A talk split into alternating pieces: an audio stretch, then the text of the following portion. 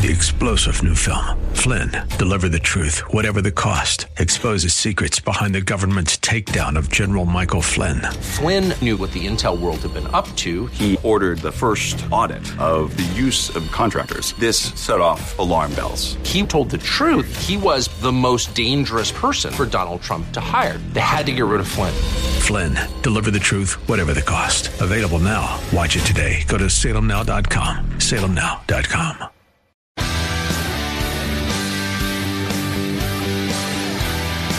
Are you looking for truth from God's Word that you can understand and apply to your life? You'll find it today on Make It Clear with Dr. Stan Ponz, Bible teacher and president of Clarity Christian College, formerly known as Florida Bible College. Listen now as Stan makes it clear.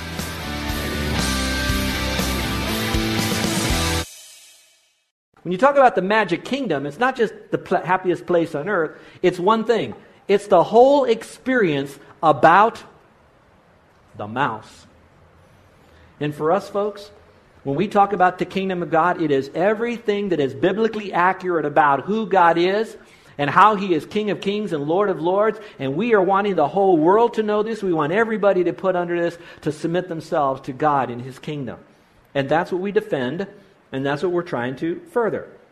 And that's what God really wants us to do. Now, watch what I'm about to say.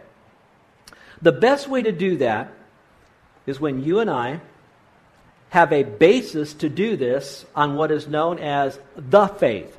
And the faith needs to be our faith. So we need to know the faith academically, what it is, be taught it, make sure it's right. And then we have to, and here's the title, embrace that faith. It has to be our faith. And once we do that, then we'll know what we're going to defend and further. So having sound doctrine, it unites as well as divides. But you have to have sound doctrine. You have to have a, a, a basis to do this.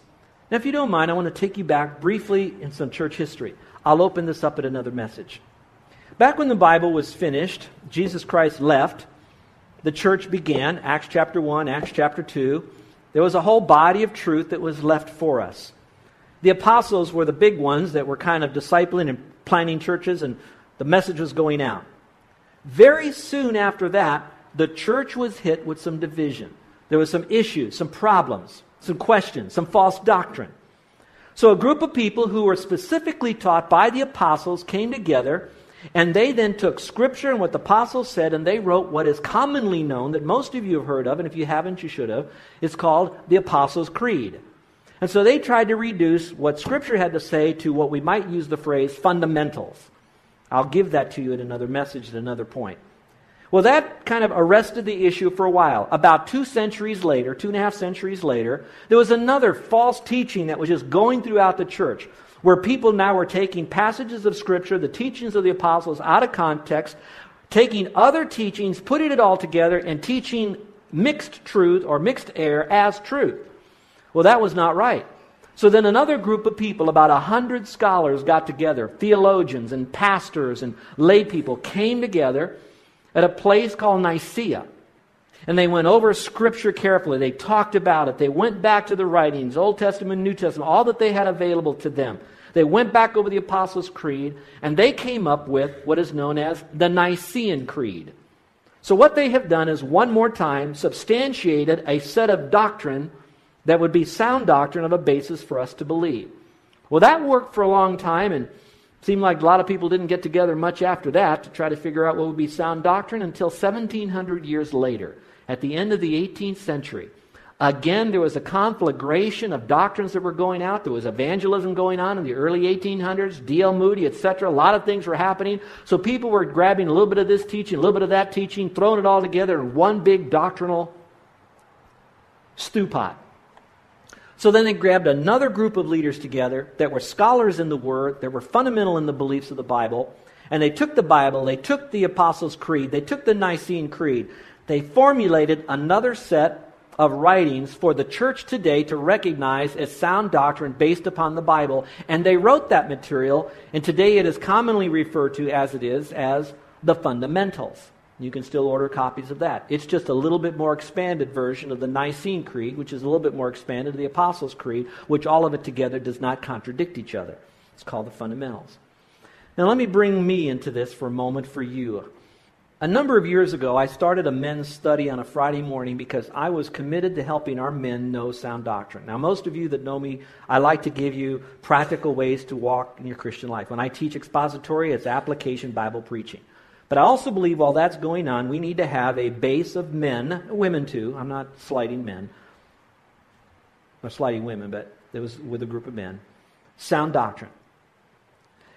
I put the material together, and then through the years, I've called a group of guys together that were willing to separate themselves from their normal schedule and commit themselves to one year to be trained in what I called shepherds and training. Now, that sounds weird. Shepherds and training are teaching doctrine.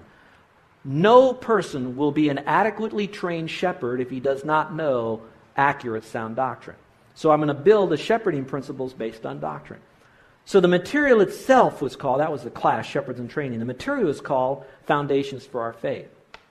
There were 10 doctrines I picked out using the scripture, using the Apostles' Creed, the Nicene Creed, and I turned it into a catechism, so to speak. Ask the question. There's like 25 questions under each doctrine with voluminous amount of biblical answers in an outline fashion with all the verses, tons of verses for it.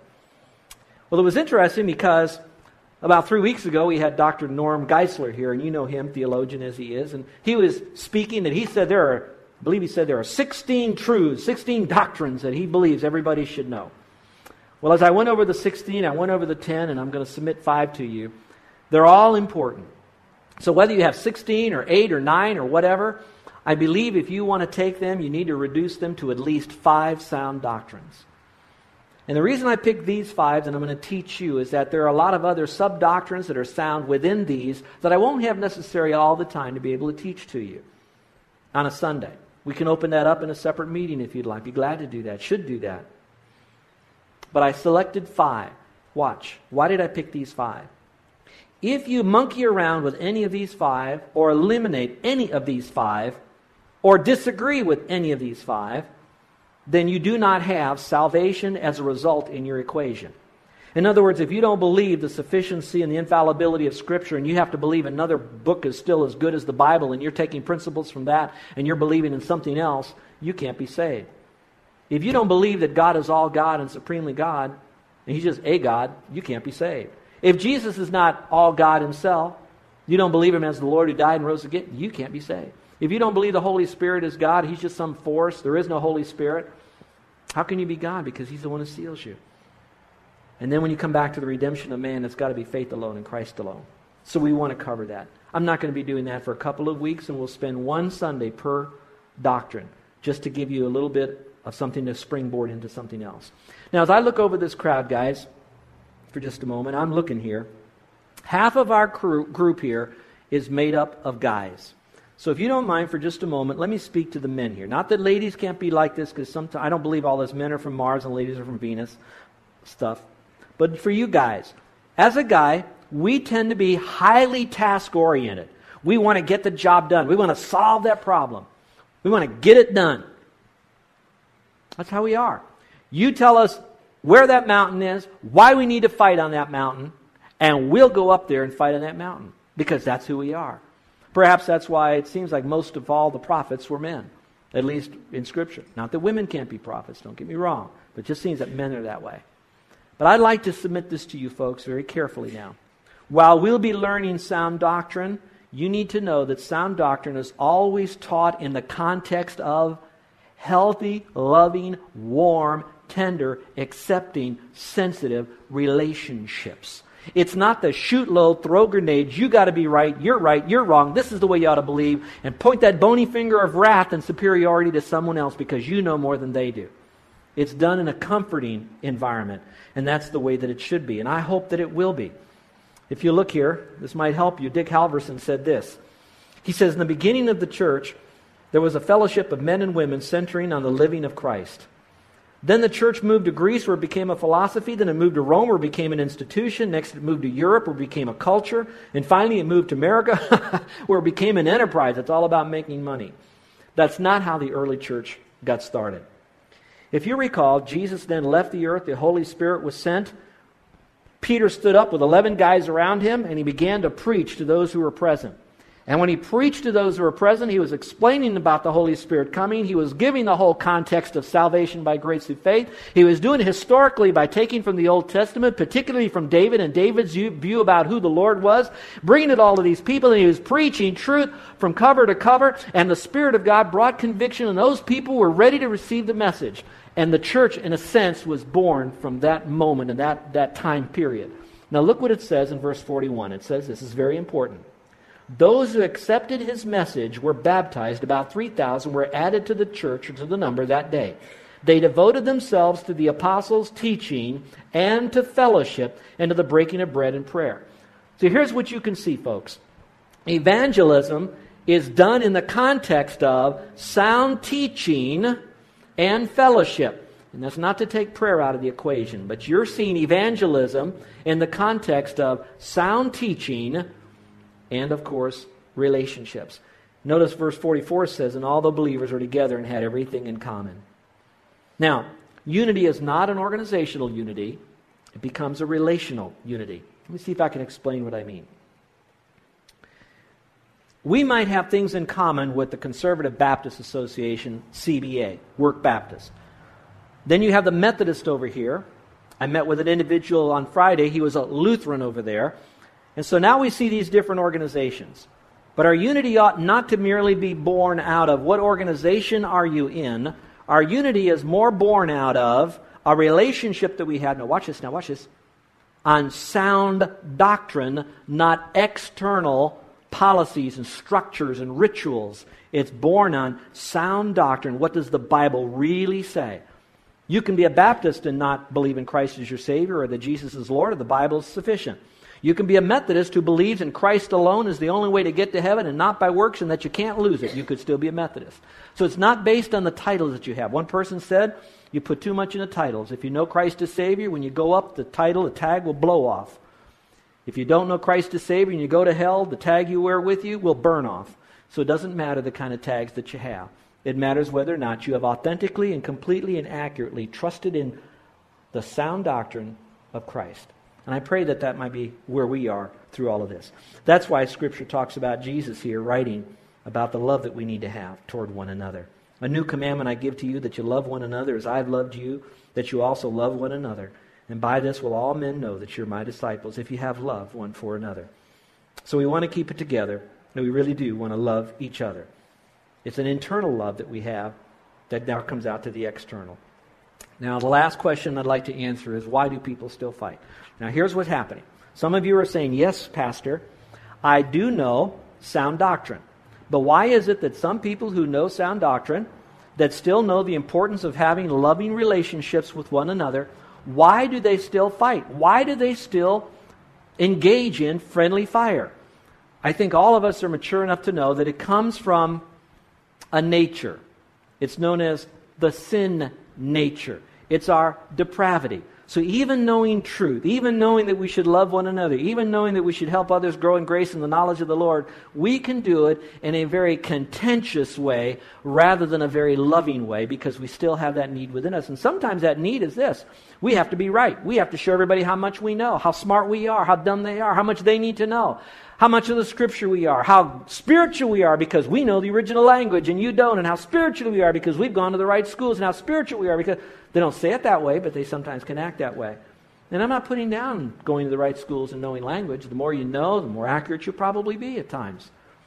But it's all about the right relationship that he wants us to have, how important that is. I'm going to tell you that if we don't have that, disunity brings great shame to the body of Christ. I'm going to tell you a humorous story. It really did occur. I accepted the call to pastor a church in upstate New York. It was a very historical church. And so I went up into the big archive, big, what do you call, attic, and I wanted to read their early manuals about what went on with the church. It was founded in 1776. That tells you how old this church was. And as I'm going through this, I wanted to sense where was God moving in the church in the past to sense where would God want me to partner with him in helping the church to go in the direction that he kind of set this ball in motion.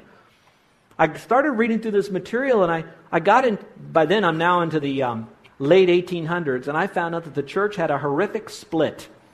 What this church split over was this the church came to a point in their life that they said we needed to have heating in the church, so they were going to put a potbelly stove in this upstate New York church. And they were going to put wood in it and some coal in it and etc. The people were absolutely livid that they would take a stove that was meant for your house and bring it into the house of God. And they said, shouldn't the warmth of the love of God for one another keep us warm in this building that we don't have to be like the world and make this sanctuary like our own living room? And so they were all upset. They were so upset. I'm telling you a true story. That what a group of people in the church did in the middle of the night, they got, and remember these churches aren't as big as ours, they're little, little wooden buildings. They got this church, they put poles under the church, they lifted the church, they set it on these huge logs, then they rolled the church across the little dirt path, the little, you know, carriage where the horses go, a little road, so that the back end of the church faced the road and the front end of the church faced an open field full of cow dung. Because they were so upset over that. Now, can you imagine the testimony of those Christians and what they had for God in the community when they did that? Now, you would think that they would learn. No, they didn't. They patched up the back of the wall, they kicked open the back, and they made that the front door. Now, that became the church.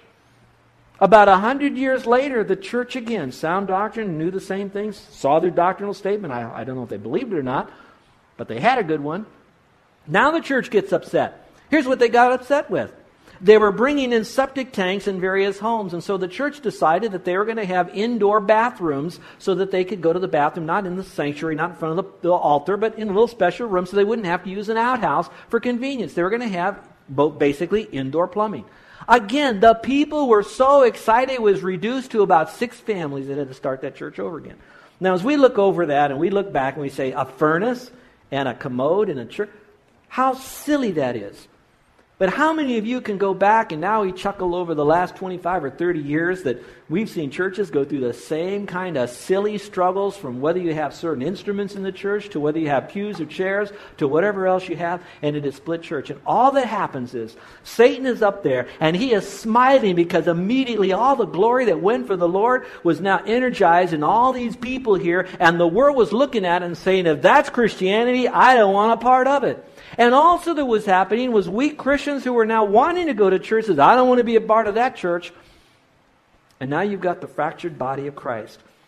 And then I look at churches that are thriving together in unity, where all parts of the body is healthy, and they're all joined together, and all the parts of the body are giving right blood to one another, right air and oxygen. So we're like a well tuned Olympic machine. And I'm going to tell you, are there churches out there like that? Yep. They're built on sound doctrine, but it's sound doctrine that is applied to their daily living. And that's the kind of church that we want to have. Stephen Brown tells this humorous story. He says, What happens when a group of thoroughbreds, horses, are under attack? I don't know what it is, but this is a story. He says, Thoroughbred horses, when they get under attack, you know what they do? They all turn in and face each other, nose to nose. All these little thoroughbreds are kind of staring at each other like this and their back ends are all stuck out. Now, I'm not going to do much of that. You know what I'm saying. But then when the enemy comes, the opposition comes, whatever it is, instinct takes over, and they all start just kicking their hind legs like crazy. And whatever animal, bear or whatever it is, gets scared of all of that stuff and runs away. And I'm saying, you go, thoroughbred. You know, you go, trigger. You know. On the other hand, donkeys do it the other way. When donkeys are under attack, here's what they do they all get together and they stare at their enemy. And where do you think their hind ends is? All facing each other. And when the enemy gets closer, what do you think they do? They start kicking their hind end. And what do they do? They all kick themselves. And I'm wondering if we have some churches. Now, I'm not going to go any further than that. But I'd like to be like the wise old thoroughbred and not the ignorant donkey. Charles Colson says this in his book called The Body the less secure people are in their beliefs, the more strictly they become strident. Conversely, the more confident people have are the truth, the more grace they exhibit to those who don't agree. Well, folks, I want to bring this message to a close now. And I'd like to tell you this. Have you been a victim of friendly fire? Now, friendly fire doesn't have to occur in the church, it can occur in your family. It can, with an uncle or an aunt or a brother or sister. Have you had some people throw some grenades into your world? How about on your job, in your committee, in your department? People that you've worked with for a long time, people you trusted, people that have trained you, mentored you, people you've hired. And they've gone underground to become friendly fire against you. Have you experienced that? Some of you are still carrying the hurts and the wounds, and you've just cocooned now through this whole thing. And you're just like Chuck Stecker says, the regular military people, you've lost your, your, your passion, your excitement to go out because you don't want to get hurt again. How many of you are still suffering the pain of being beat up and talked about and hurt in other churches? And now you want to just come into this church and just heal. And there's a time for that to kind of refocus and get your strength back from God and all that. But then there's a time to say, you know, we're always going to have trouble as the sparks fly upward. And therefore, what we're going to do is we're going to bond together like a bunch of thoroughbreds. And we're going to look at each other. We're going to support each other. We're going to be there for each other. And we're going to apologize if we hurt someone. We're going to be very careful that in our desire to be dispensationally accurate, we're also dispositionally affectionate and care for one another. If there's one doctrine you're saying, okay, Stan, there's a lot of stuff you gave today. What's the one doctrine I should go home with today? If there was one and one doctrine only, here's what I'd like you to leave with, and that is this that God loves you he sent his son to the cross of Calvary. He died again, rose again, died again, died and rose again. And that if you would admit that you're a sinner, desperately in need of a Savior because you are wicked and lost, but you look into the very loving arms and eyes of God, He says, I died and I paid for your sins, and now if you'll trust my Son, I will give you the free, full forgiveness of your sin. If you'll simply, by faith alone, come to me, not by any works. If there was one doctrine that'll bring you into the family of God, it's coming from the sufficiency of Scripture that says, For by grace you are saved through faith, and not of yourselves, a gift of God. It is understanding that Jesus himself is God and that God gave his Son. It's the Spirit of God bringing that conviction that you're guilty, but also sealing you once you trust Christ as Savior, never to take away your salvation again. But the door you go through is Jesus Christ, and you open that door by placing your faith alone in Him and nothing more. Take that and here's what I promise you you will never experience from the Lord friendly fire. Let's pray. Yes, you might experience it from other brothers and sisters because we are absurd at times and we are wrapped in flesh. We have a sin nature. But from the Lord, you'll never have friendly fire. He loves you, He's got a plan for your life, a purpose. That's why you want to know sound doctrine so you'll discover what it is so it's not your purpose, but God's purpose lived out in your life? Is there anyone here today that says, man, I want to be a part of this? I want to have sound doctrine in my life. And I'm going to embrace the first sound doctrine of all, and that's by faith alone in Christ alone. I'm going to trust Christ. Would you do that? Here's what you can say to the Lord. It's not really a prayer, it's a mental transaction. It's saying, Lord, I know I'm a sinner. I know I've done things wrong, but the best I know how, I'm going to trust Jesus Christ as my only hope to heaven. Would you do that, my friend, right now, wherever you might be? Lord, I believe you died for me. So, with every head bowed and every eye closed and no one looking around, if you are in some measure saying that to the Lord where it's a complete reliance upon Christ, it's not an intellectual assent to a truth. It is that, but then it's the next step, which is now you are embracing it for yourself. You are trusting completely in Christ and you'd like for me to pray for you with no one looking around, I'd like you to slip up your hand. Now, raising your hand won't get you to heaven, but it is telling me that you're trusting Christ. So, without coming forward or standing up or saying anything out loud, but silently slipping up a hand, if you'd like for me to pray for you, is there anyone in here that would like for me to do that? If today is the day you're trusting Christ, then right now, right now, put it up so I can see it. I'm looking for it. Is it up? Okay. Well, dear ones, if you'd like to talk about it, you sure can. I'd love to do that. I'd love to speak with you, and I'll be available for you if you'd like. Now, for you Christians, we're about ready to partake of communion. It's not a very long, but it is very meaningful. And perhaps if you have not forgiven someone who's given you friendly fire, maybe it'd be good for you to enter into this communion with the Lord by forgiving that person.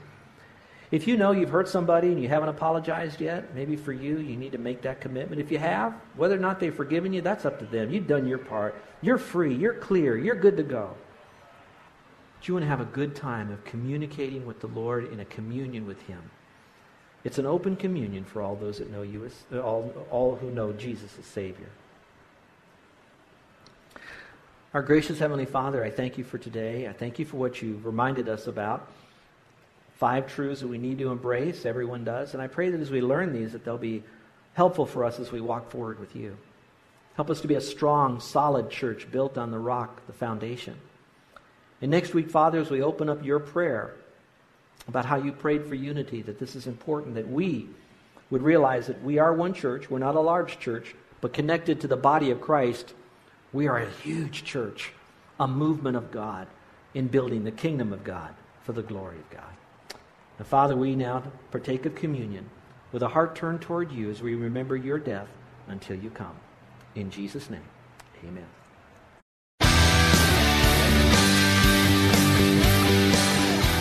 This is Joe Ponz, and I want to thank you for listening to Make It Clear with the teaching of Dr. Stan Ponz, founder of Make It Clear Ministries and president of Clarity Christian College. Make It Clear is dedicated to taking the Word of God with clarity into every person's world. It's the support of listeners like you who make the ministry of Make It Clear possible. You can provide your tax deductible gift to Make It Clear online by going to makeitclear.org. That's makeitclear.org. Thank you for helping us make it clear. If you would like to have Dr. Ponz speak at your church or event, please email us at tellmemore at makeitclear.org. That's tellmemore at makeitclear.org. Thank you, and remember to make it clear.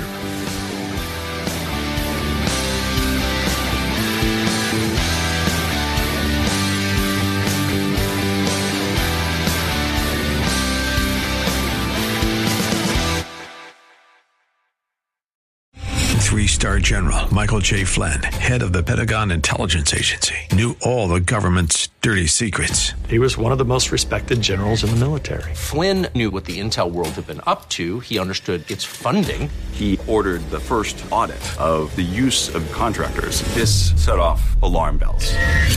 The explosive new documentary, Flynn, Deliver the Truth, Whatever the Cost, and covers the facts behind this scandal. Flynn told the truth. He was the most dangerous person for Donald Trump to hire. I find out the worst enemy that I'm going to face in my life is right here in America. They took my assessment and they wanted me to change it. And I was like, I'm not changing it. They had to get rid of Flynn.